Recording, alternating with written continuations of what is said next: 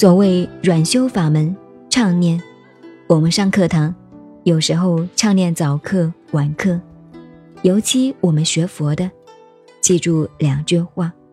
你至少看过刘备在白帝城托孤，这晓得吧？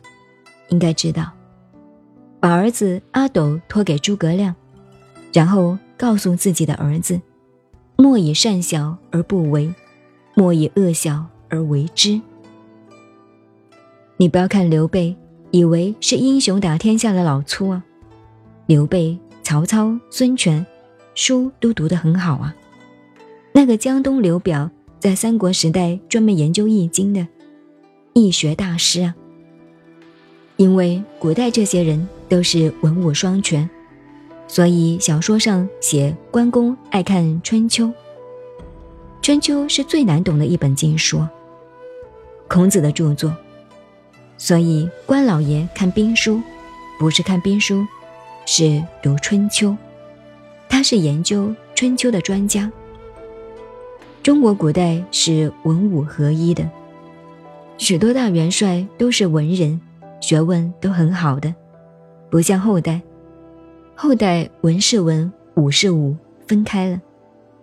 所以，刘备临死以前吩咐儿子：“莫以善小而不为。”不要认为一件小善的事情不去做，好像我们出家早晚功课，那个唱念随便敲一敲，木鱼打一打，有什么关系啊？就是有关系。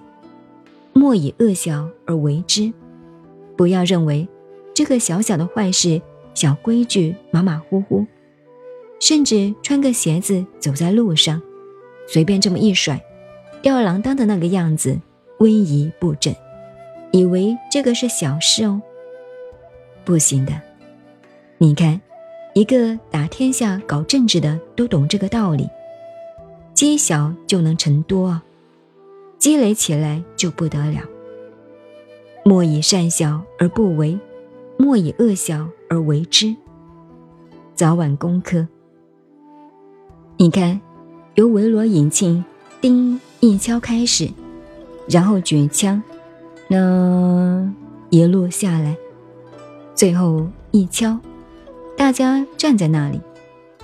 不过现在早晚功课有些不太合法，一敲完了，大家准备下殿了。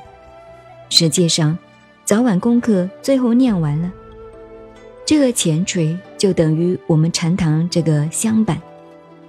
大家当时一进，站在当场，你看一路念下来那么多。如果全堂做完了，一堂功课差不多五十分钟，一个小时啊。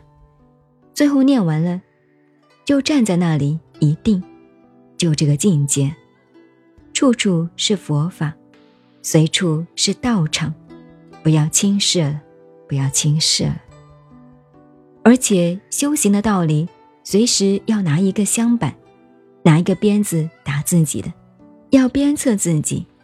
你们都学过，佛学院，懈怠是不行的，懒惰更严重，所以你们都会讲，而且比我还会。